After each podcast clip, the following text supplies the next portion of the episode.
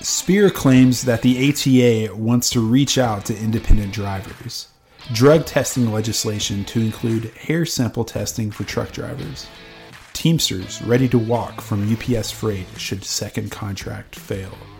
Freightwaves and Jason Schenker talk about the midterm implications for the freight economy. I'm JP, And I'm Chad. and we talk about all these issues and more on this week's episode of What the Truck. All right. Well, we have a fantastic episode in store for everyone today. It's a very politically motivated one, Oh, yeah. and I will drink to that. What we'll be ranking our elections headlines elections of- make me drink. Yeah, um, because um, whether they're a big deal or a little deal, um, it is a lot of sound and fury. Well, we don't know how much it'll signify, Probably nothing. but um, but there's lots to talk about. In the meantime, what you hitting on there? I'm back to my old standard. Uh, Yes. alas, your single I'm sort of yeah, descending into the warm, sweet embrace of Bell's Two Hearted. Oh, the nostalgia. And What have you got? even though on? you haven't what, asked, what do you got going on, um, Chad? Oh, well, You thanks for I'm, I'm asking. I'm very interested.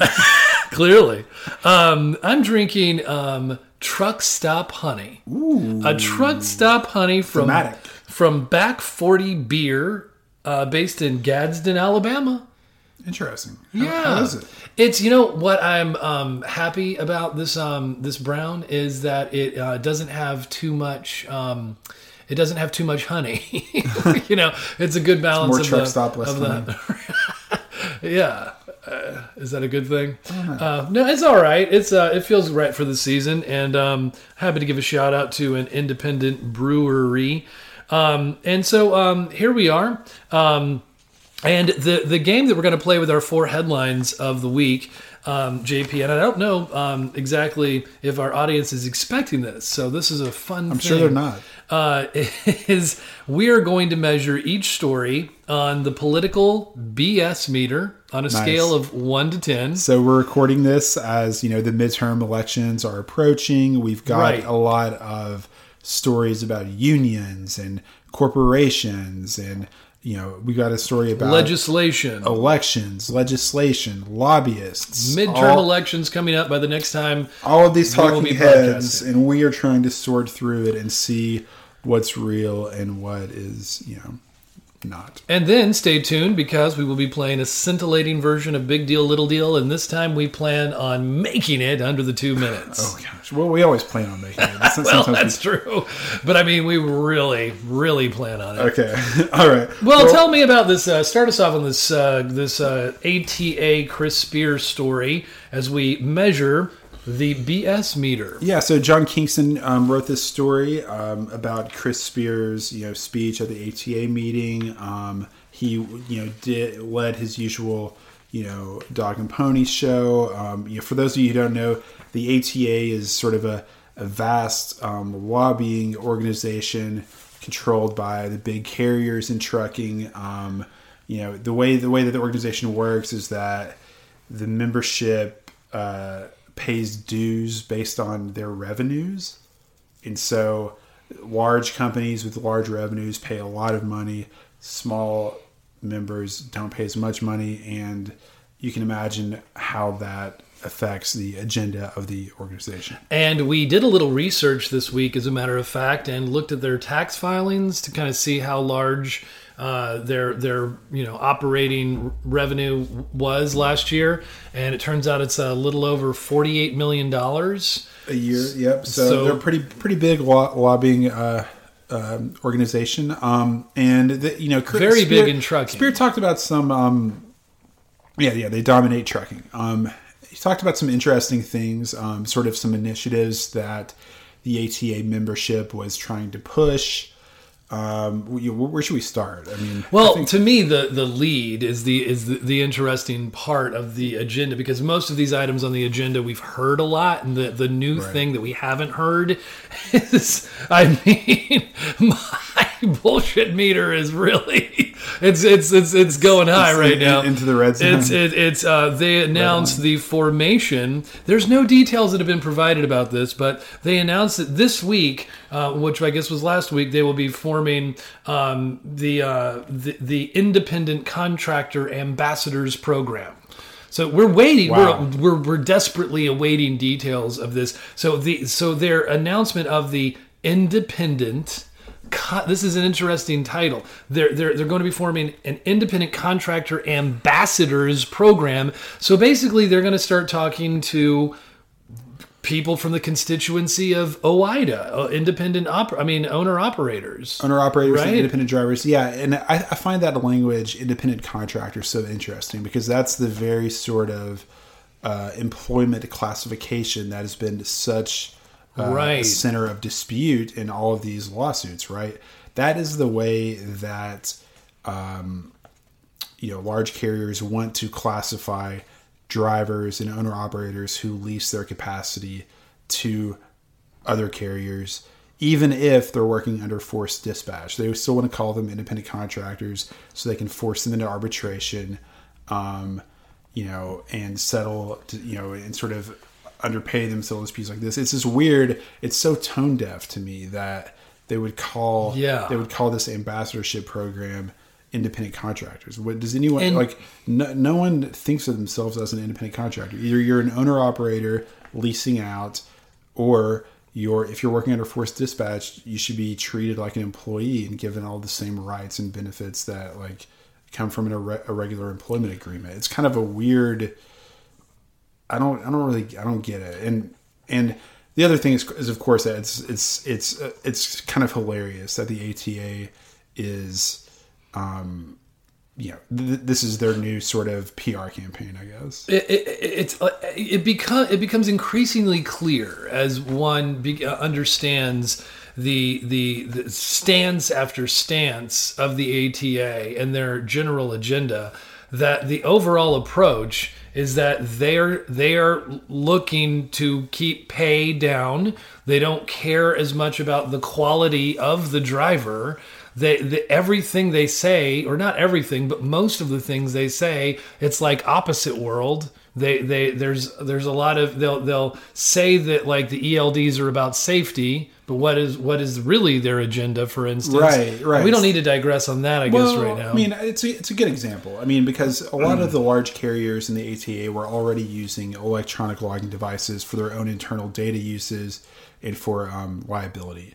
And they claimed that this was an industry wide safety thing that the industry needed to have imposed on them. I mean, you know, we could point right, out in the could- name of safety. in the name of safety. We we could point out that the ATA could have simply required all of its members to use ELDs. They decided not to do that because the real point of it was to force a burdensome regulation on small operators that can undercut and outperform the large carriers or or, or, or, tend, you know tend to.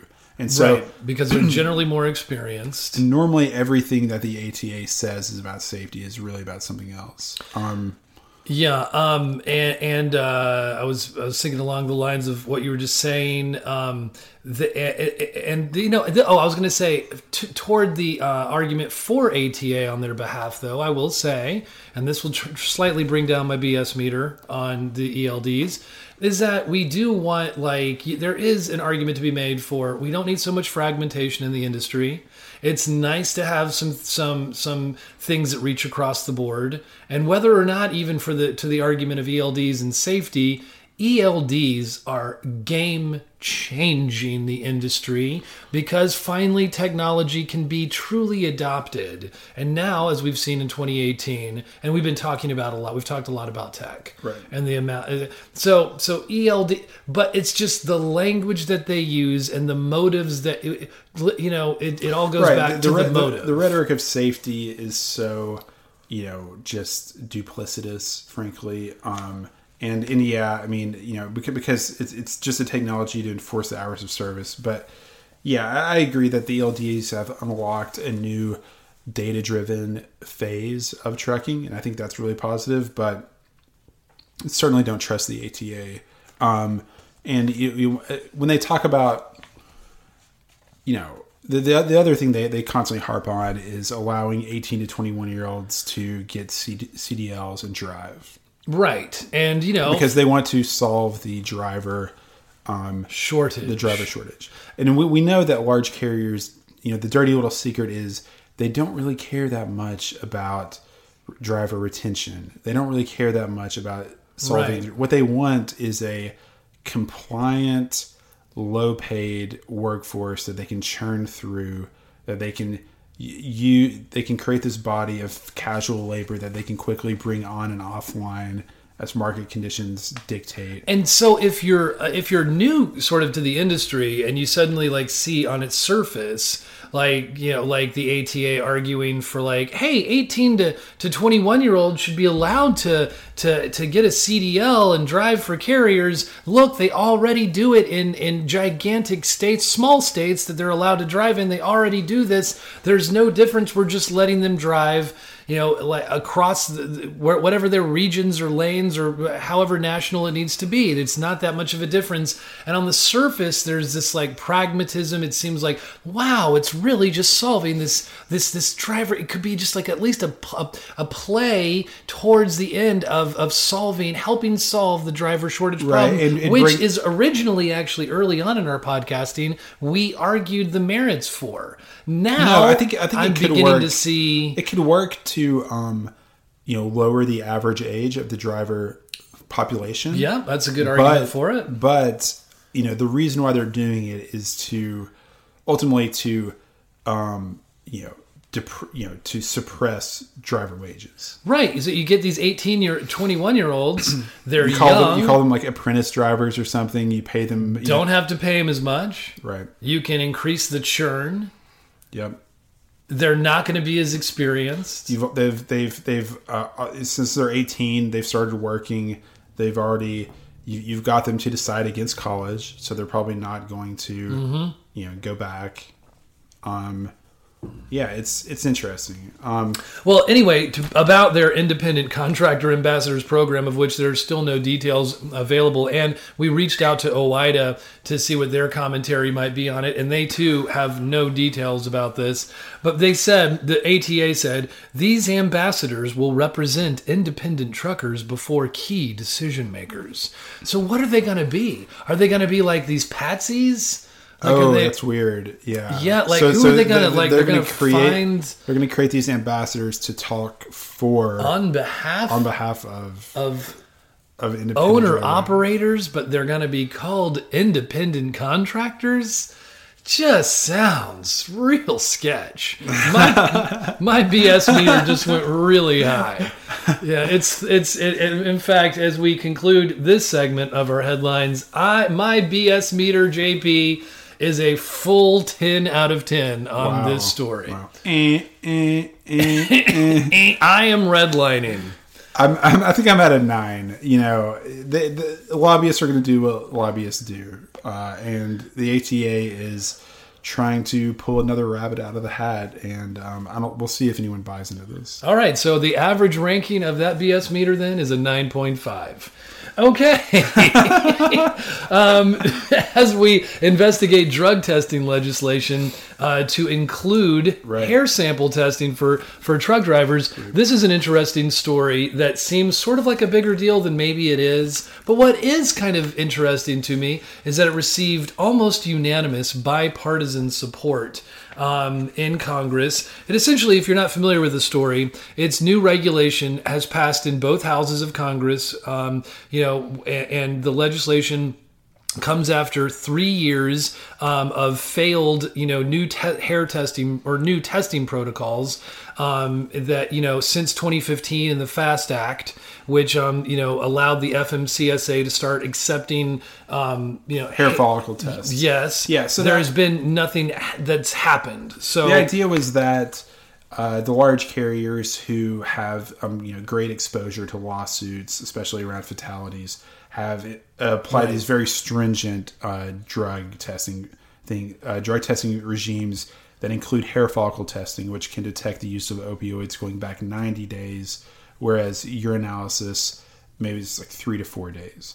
Um, and they have asked the FMCSA and the Department of Transportation to show to create rules where they can submit hair follicle testing um, and it'd be like equivalent to urinalysis. Right now, the only kind of drug testing that the FMCSA recognizes is urinalysis. Right, which So- just seems it just seems a little antiquated. And if you want to be able to have hair analysis like count as your as your test over your analysis, you should be able to.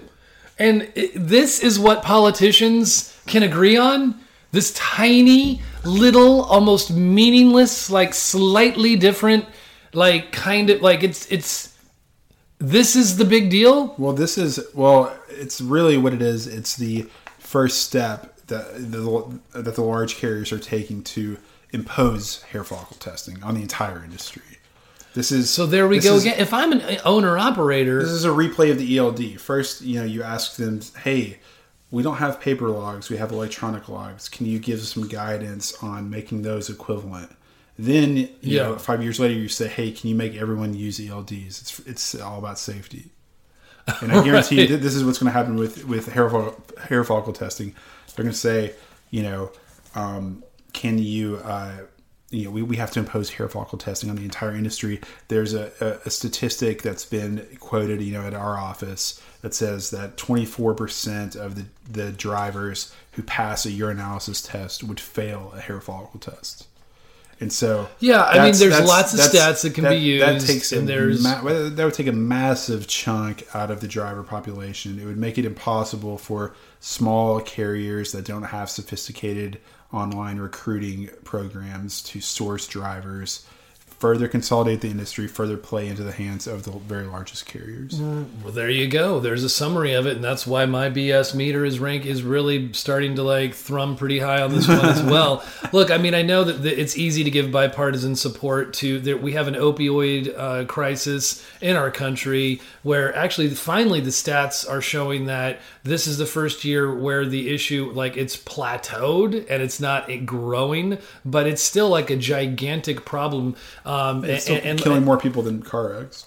and and I'm I can only imagine there's lots of various statistics from various years and I can only imagine that a lot of truck drivers use stimulants or opioids or smoke pot I, I you know maybe drink and drive um, and all sorts of things but I just I'm, I'm yeah I'm just I'm suspect of uh, th- this particular legislation at this given time from this the powerful lobbying groups. It's going to be it's It's about- it's here's an the thing. expensive test. Here's the thing. Here's the thing. Um, professional truck drivers are already much safer than your average motorist. that's that's what I have come to learn over the past year of covering things in Um, So this this industry. It's not about safety. It's about. It's it- not. It's about a cost that uh, the large carriers have undertaken to protect themselves against liability, and they now want to use that as a cudgel to hit all of the small carriers with the same cost.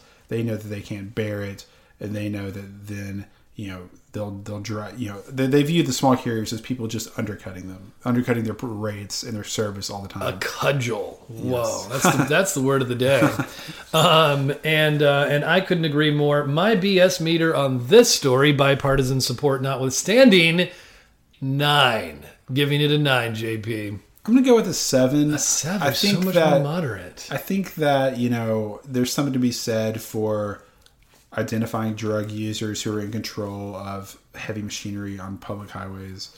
But you know, I again, there's there's the the surface the story on the surface, and then there's what's you know reading between the lines what it's really about. Well, and in between the lines are are um, the the mean of the BS me- meter then is eight on that particular story. Okay, um, well uh, the Teamsters JP are ready to walk from UPS Freight should this second contract fail. You want to give us the, the the background on yeah, this, this, is, situation? you know, so this isn't the same thing as the UPS, you know, ground drivers who had that controversial uh, contract ratified, even though a majority of the membership had declined. It's this is different. This is the this is UPS freight, which is their LTL side, people who haul you know palletized freight. Um, you know, also unionized, also you know, like many other LTL companies, ArcBest and YRC.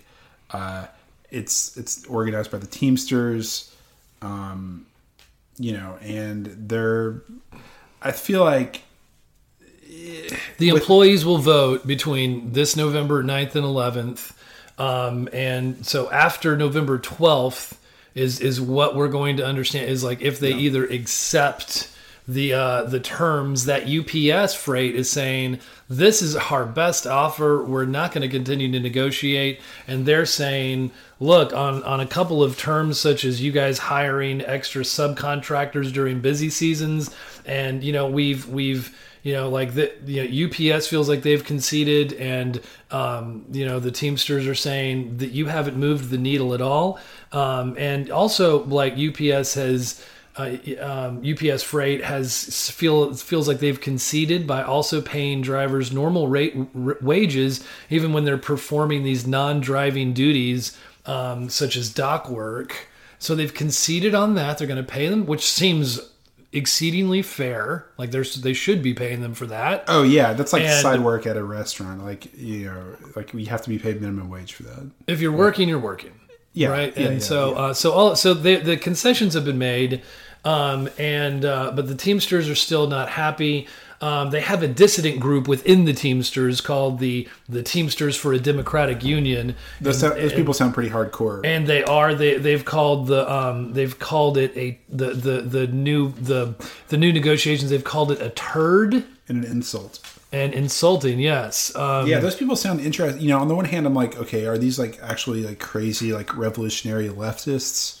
on the other hand, when they say a democratic union, I wonder if what they're really complaining about is like the corruption of the Teamster leadership. ooh You know what I mean? I mean, I- like I they mean, want the leadership to respond more to the rank and file. So th- that's kind of interesting. but I- I they're in the minority and we're talking overall about 12,000 workers these these Teamsters Oh, yeah, yeah. 12 well, I mean that Drive- is twelve thousand drivers. Yeah, that's yeah huge. that's that's that is it's it's consider it's considerable um it you know um, and you know i think i think they're bluffing a little bit you know if you if you pay attention to teamster negotiations if you pay attention to labor disputes at ups i mean there were there were drivers who threatened to go on strike around you know this time Even- almost all the time it's their only no. real leverage well it always had like i remember last Yeah. december things were popping off and the, the, they you know the teamsters said they were going to walk out you know go on strike. Like they always try to use this like peak season Yeah. opportunity to try to put pressure. Um you know and whatever. I mean ups you know here's the thing about ups they've got a near monopoly on the parcel market they're one of the largest most profitable transportation companies in the world They had terrific third quarter earnings. most of the LTL competition, put leaving aside Old Dominion and you know FedEx Freight, is already unionized as well. So you know the, the, their their uh, complaints about competitive advantage are you know less than convincing. On the other hand, you know the Teamsters. But how do you remain competitive? You remain competitive by you know not having as many fixed costs. You have to you have to you, you have to measure these things. You have to know True, true. you know so True, and you know, I wonder what the actual numbers are for their use of subcontractors during that is one part that we surges. don't have. I, I would like to know that. Like, on the one hand, you know, it's it's all it's all specified by contract, so they have to guarantee a certain number of jobs to Teamsters, and then when freight goes above that by a certain amount, they can start subcontracting things out. Obviously, both sides are going to try to play with the numbers to argue their point. I do know that paying Teamsters overtime is not you're, you're probably not going to make money like that. Um, so I could see why they would subcontract things out if they could. I am going to call this. Can I can I go ahead and call it on my BS meter? Sure. Uh, I'm going to call it a seven, and more of a seven um, from the point of view of the Teamsters. More of like they're they're bluffing. The concessions have been made. I don't know like what what's are you you're really you're really gonna strike during the holiday? Um, Right. okay. It's been a long time since since uh, UPS workers have gone on strike.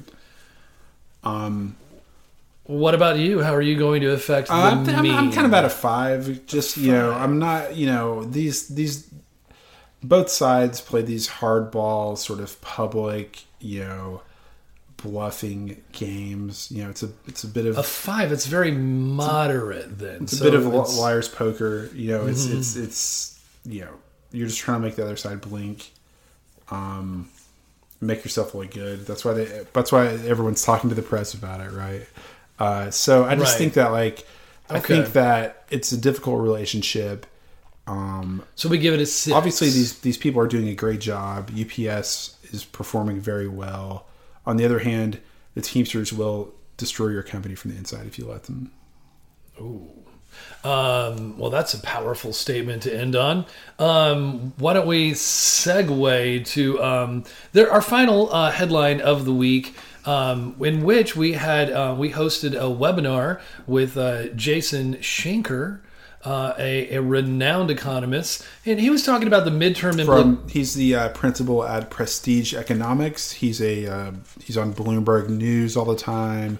Chairman Um, of the Futurist Institute. Yeah, yeah, he's a really smart guy. Does a lot of research. Does a lot of uh, forecasting for commodities prices, equities, uh, bonds, currencies. Uh, really interesting guy to talk to. Kind of has this view from you know the top of Mount Olympus. Um, and I was it was cool too. I talked to him for about we had a, ch- a chat um, for about thirty minutes on a webinar earlier this week. Um, Well, he's also um, promoting a new book, which we'll give him a shout out yeah. on. It's called Midterm Economics, which we're rushing right up towards the midterms. His Midterm Economics: The Impact of Midterm Elections on Financial Markets and the Economy. And uh, Yeah, he's done some that- interesting research, and that's what we talked about. it's that I kind of I kind of think you could flip that the other way around. It could also be called the impact of financial markets and the economy on midterm elections. Ooh. You know, it's there's an interesting sort of push pull kind of you know Yin and yang, Yeah. paradoxical yeah kind of thing. But um, we had a pretty good conversation. You Yeah. you, you wrote about it. What, what did you think? Well, I was just listening in on y'all's conversation and documenting it. Um, but uh, I, what did I think? I thought that, you know, I mean, what I, I liked what his pro, I liked the scope and concept of the project. And I haven't read the book, and uh, you know, um, I think that it may have some really revealing um, information. But in a lot of ways, it, it didn't seem like maybe there was a, a ton to com- a, a lot of information to draw from historically to necessarily get super historically like we're we're we super is like statistically like sort of robust. Like like we're talking really Right. we're talking really about the the post-war period, starting with Truman. You know, modern party structures. You know that kind of thing. Um, One thing he did point out that I thought was really interesting, and I don't know about you, but like he said that a lot of people have been saying um, that this uh, midterm election cycle is a lot like the 2010 midterm election cycle, and he was like. He was like, "On what planet are these people thinking?"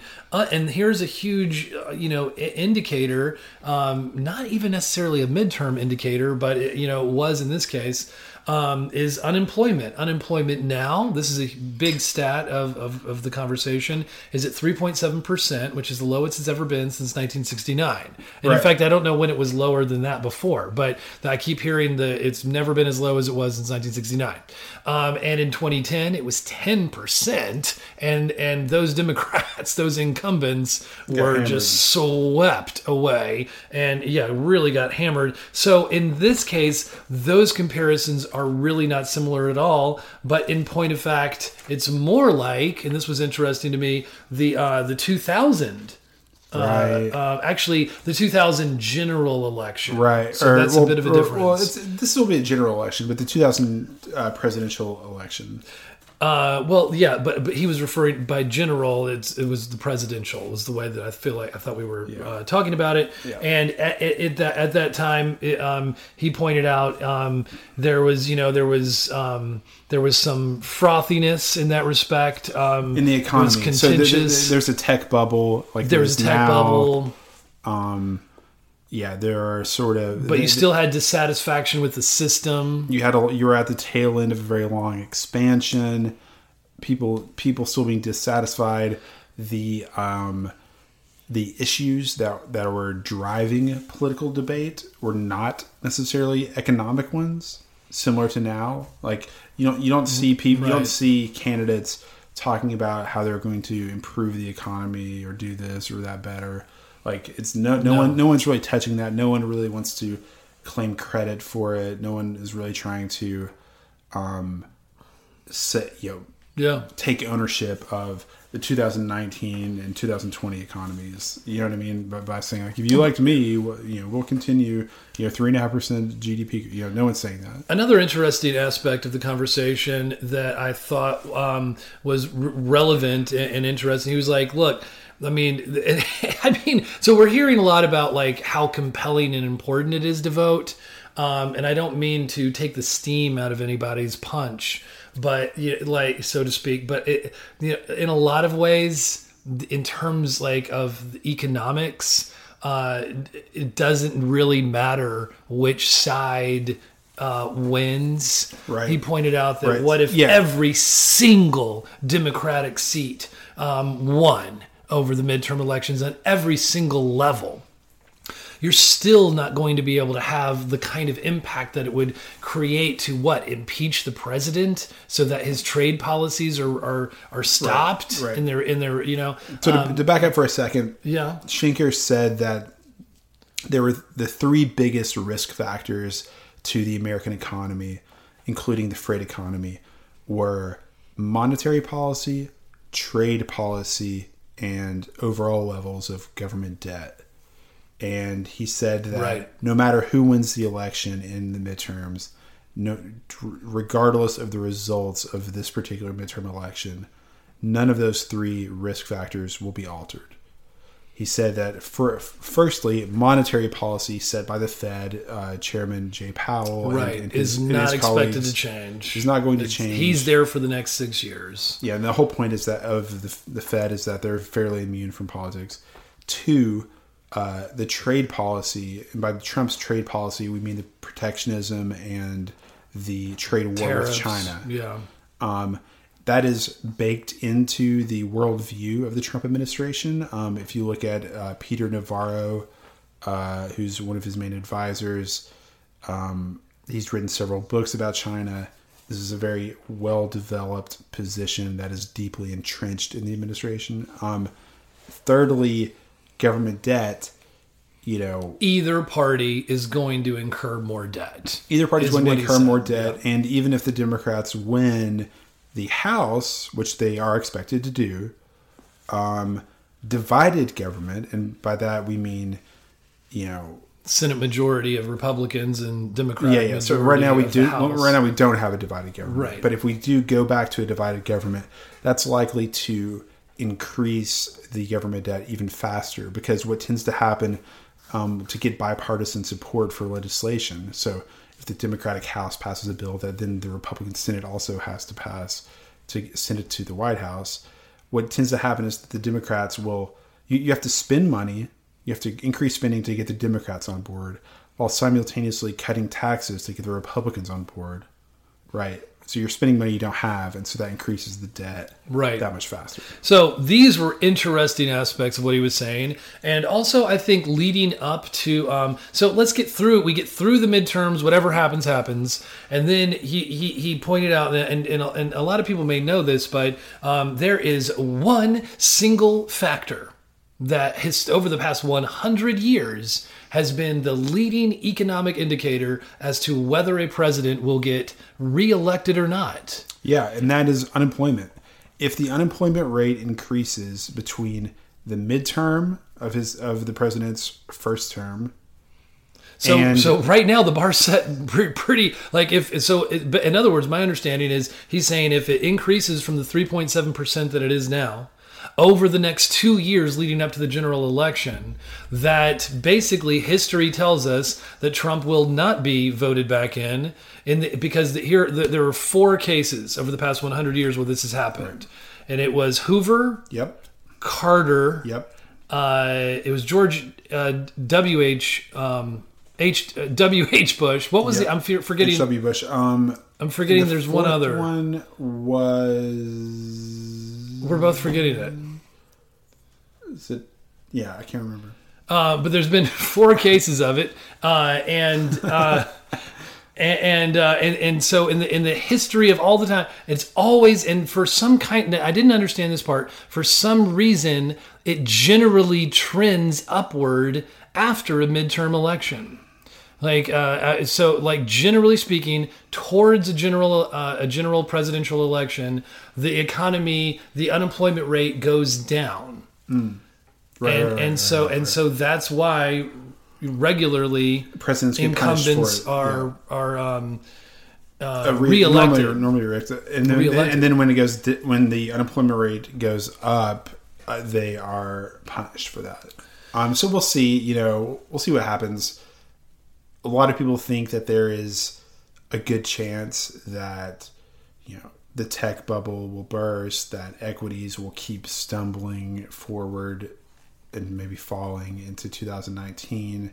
That um, the lack of synchronized growth in global uh, you know global markets especially emerging markets could put downward pressure on oil prices which which will now hurt the american economy um, you know there's there's a lot of different There's a lot of variables, and that's why maybe we don't have housing enough. housing starts have already Yeah. have already kind of you know the, the the price of real estate went too high destroyed demand now housing starts are way down Well, uh, and so my my I would say my political BS meter on this, I'm going to go really low on this because I didn't detect a, a lot of BS. I think there may be BS in some of the uh, you know the ways that we can we have to interpret the stats. I'm going to go two. Yeah, I'm gonna get a three because not not to throw shade at Jason. I think his book is excellent and uh, he he gave a lot of insight. But I just think that it casts light on the BS peddled by politicians who are, Oh. who are giving economic promises. Right? Okay, so we have yeah, so 2.5 is our mean on that, and what an exciting time to talk about politics, um, and so fun to you know have a theme of that with our uh, from our logistics perspective. It is time to play big deal, little deal. What is the deal with you? All right, let's, let's do it. All right, so um, ready or not, here we go. XPO drivers in New Jersey agree to join Teamsters. Big deal or little deal? It's a big deal. Uh, XPO is the new juicy target for the Teamsters, and we'll see whether they go the way of most other LTL carriers. Trucking carriers shift capacity to capture port volumes. Big deal or little deal? It's a little deal. It's temporary and predictable, but um, it created some volatility in uh, capacity and volumes. Uptake taps into Geotab sensors, AI to take predictive maintenance a step further. Big deal or little deal? It's a little deal. Navistar is also using AI to um, create intelligent predictive maintenance capabilities. To reduce traffic pollution, delivery services hop on the bike. Big deal or little deal? It's a big deal because when you look at the when you look at this article by Linda Baker, our new West Coast correspondent, you know the people trying out the e-bikes are huge. UPS, for example. Manufacturing and not e-commerce is the decisive factor of international air cargo growth. Big deal or little deal? Little deal, it remains B2B for now, and economics is growing, just not at the expected rate. Freight forwarders still control the market. Freightwaves partners with Benzinga to bring freight market news to the masses. Big deal or little deal? Big deal, we have an agreement in place to add 20 million readers to channels we didn't have access to. Brent WTI spread widens. Crude prices propped up by supply worries. Big deal or little deal? Little deal, there's still plenty of reason to remain bullish on oil for now. Let's gauge it in another week. Final phase of I 269 opens, allowing trucks to bypass Memphis traffic. Big deal or little deal? It's a big deal for truckers and traffic running through that congested corridor, and every, every little bit of infrastructure helps, but in the grand scheme of things, little deal. Did we do it? We did it! Oh my gosh, I can't believe it! I'm pretty sure. Oh, oh, it's fun how we can uh, evaluate ourselves at the end of each of these um, games. Wow, we're, we're awesome. Yeah, rock on. And uh, everyone out there in Freightland, We will catch you next week. As always, we go into more detail about each of the topics we've talked about today on our website, freightwaves.com. We will continue to publish this podcast weekly, so be sure to subscribe to What the Truck on Apple Podcasts, Google Play, Stitcher, and SoundCloud. Also, make sure to leave us a review to let us know what you think of our new podcast. And if you're interested in freight economics and finance, come to our Market Waves conference at the Gaylord Texan Resort and Convention Center in Grapevine, Texas this November. Visit marketwaves18.com to learn more about this event. That'll do it for today. Thanks for tuning in, and we will see you next week on What, the, the Truck. Truck.